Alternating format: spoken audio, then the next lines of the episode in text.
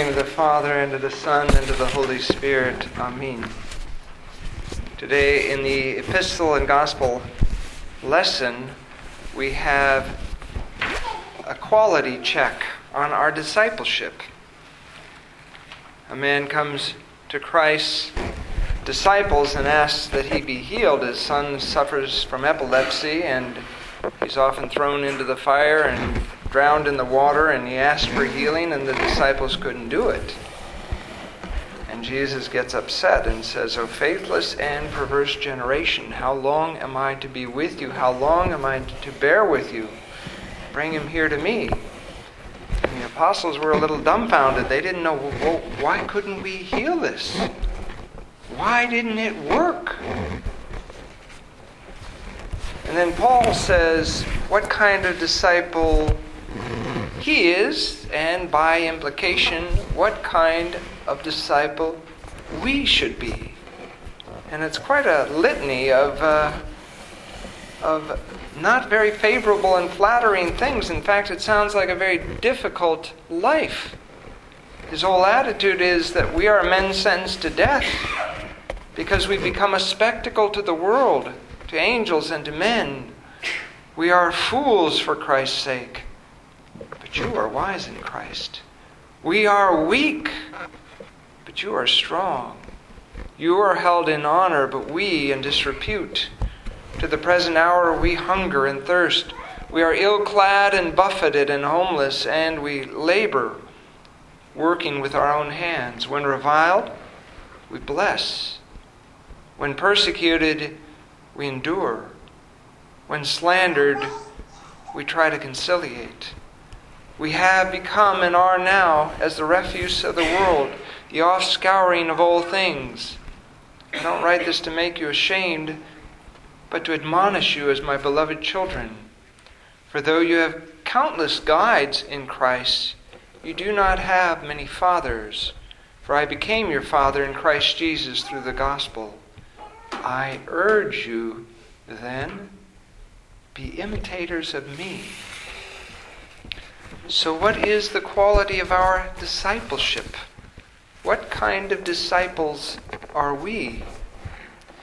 Each week we celebrate the lives of the saints, people who have stood out in our midst, exemplary followers of Christ, who've shown us by their life what it means to follow Christ and to be a servant of Christ.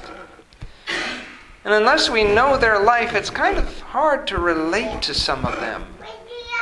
I often think when I don't know a saint's life, I think he must have been like Archbishop Demetrius, a wise and kind man.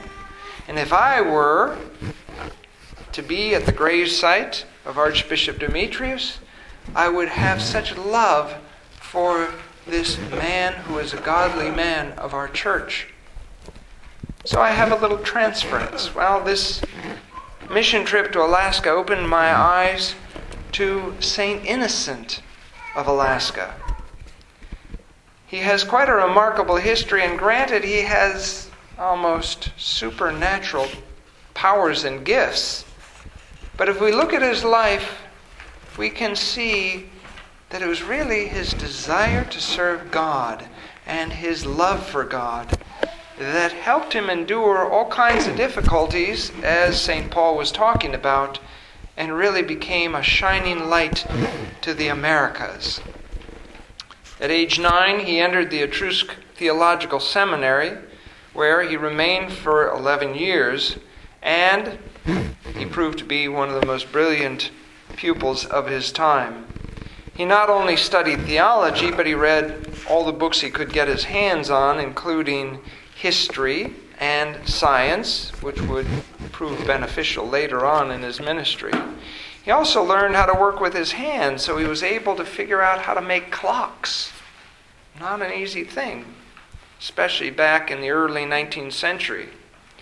But he has also acquired the skills of carpentry, furniture making, blacksmithing, so he was a real Renaissance man.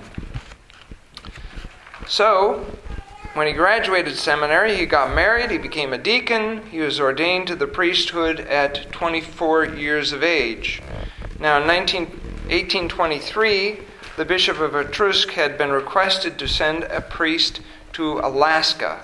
Now, we said last week that St. Herman had gone before and he had found communities established through the Russian traders that had gone before them and set up communities. And then St. Herman went and was a missionary there. So now there was somewhat of an established community, and they wanted to minister to these people. So they sent St. Innocent, at the time he was Father John, and it took him 14 months traveling across Siberia and the Bering Sea to get to his place of ministry. 14 months.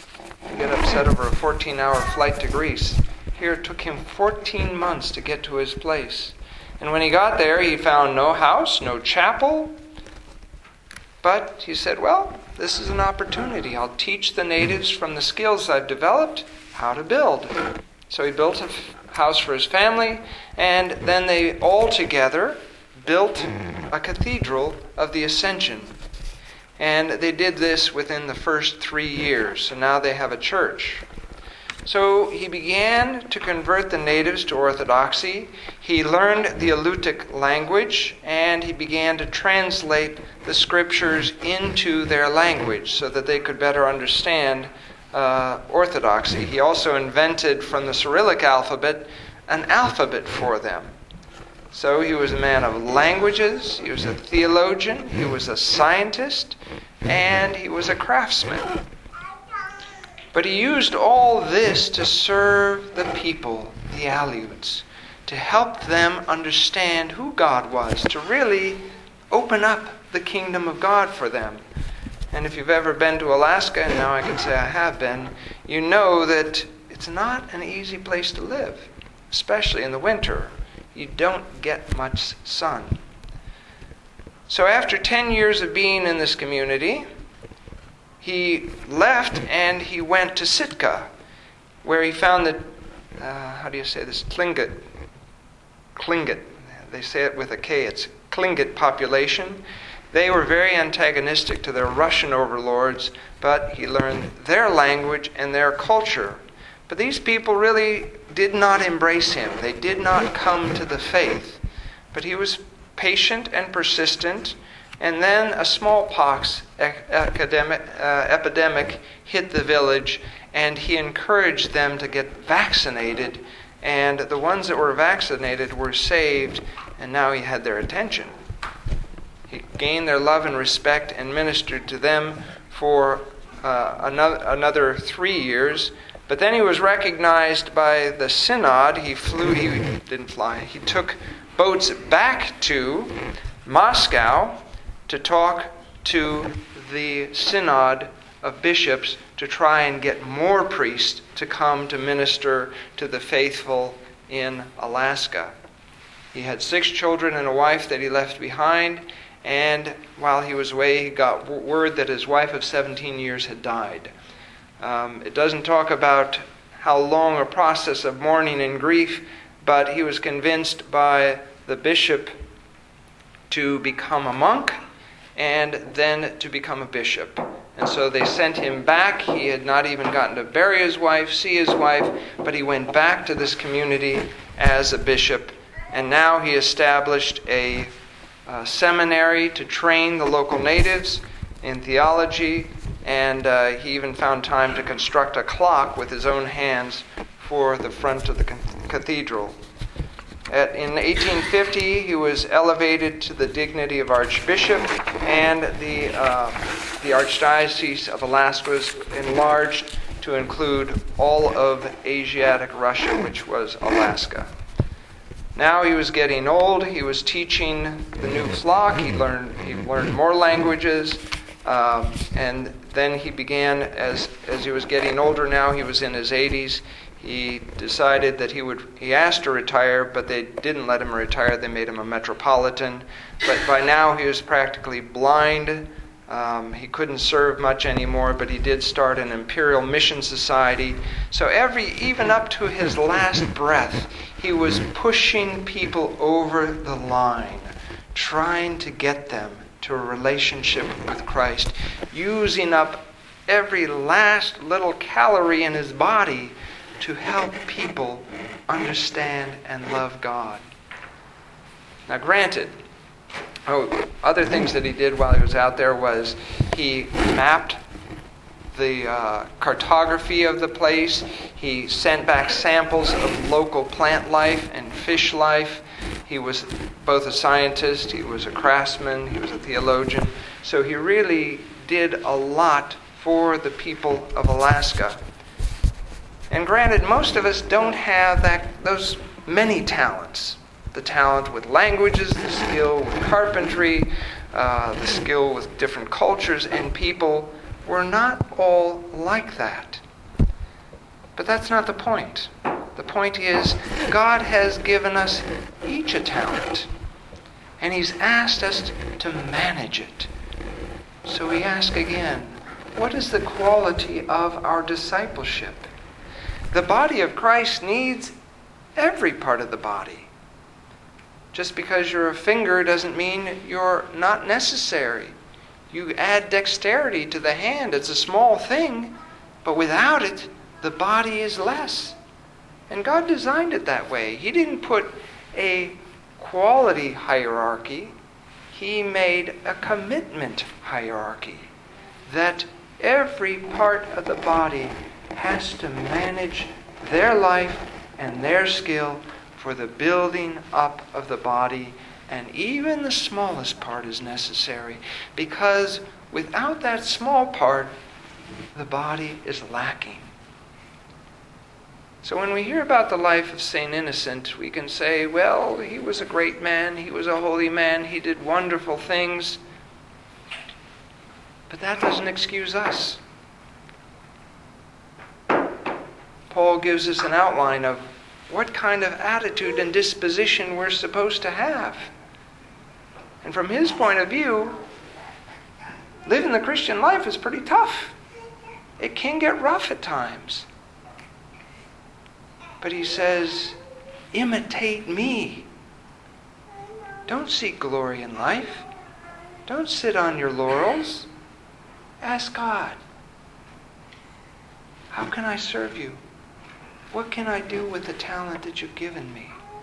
How can I contribute? And in that way, the body will be healthy.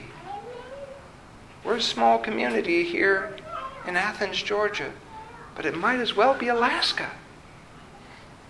How many people in Athens, Georgia know about Orthodoxy? How many people know the treasure that we have? We come here each week. We enjoy one another's company. We grow in our relationship with Christ. But this is a treasure that we have to understand and believe that all of Athens needs. Yesterday I was talking to my mom, telling her about my trip to Alaska, and, and I said, We were visiting a village of 261 people. And they'd have about 15 people in church on a Sunday. And then I said, and I live in Athens, Georgia. And I told her we had 100,000 people, and she thought we had 100,000 people in the church. she was really surprised. When I figured out the mistake that she'd made, I said, No, we're 40 families. But one day we will have 100,000 by God's grace. This is the day that we begin the fast for the falling asleep of the Virgin Mary. It's a very holy time during our liturgical calendar. It's kind of the third important, most important feast day of the uh, liturgical calendar. So as we prepare for this, we will be celebrating Paraklesis tomorrow night at 7 o'clock, Wednesday night at 6 o'clock. It'll be in the calendar. And then Thursday night we have uh, the feast of the Holy Transfiguration. We'll have Vespers up in Marietta at 6:30, and then Friday morning we'll have Divine Liturgy here for the feast at 9 o'clock in the morning. In the name of the Father and of the Son and of the Holy Spirit. Amen. A couple of announcements. You'll see that the bulletin has a lot of handwriting on it, and that's because my computer died, so I had to use the marked up bulletin uh, in order to get some information to you. I do note, note that there is a covered dish luncheon today, and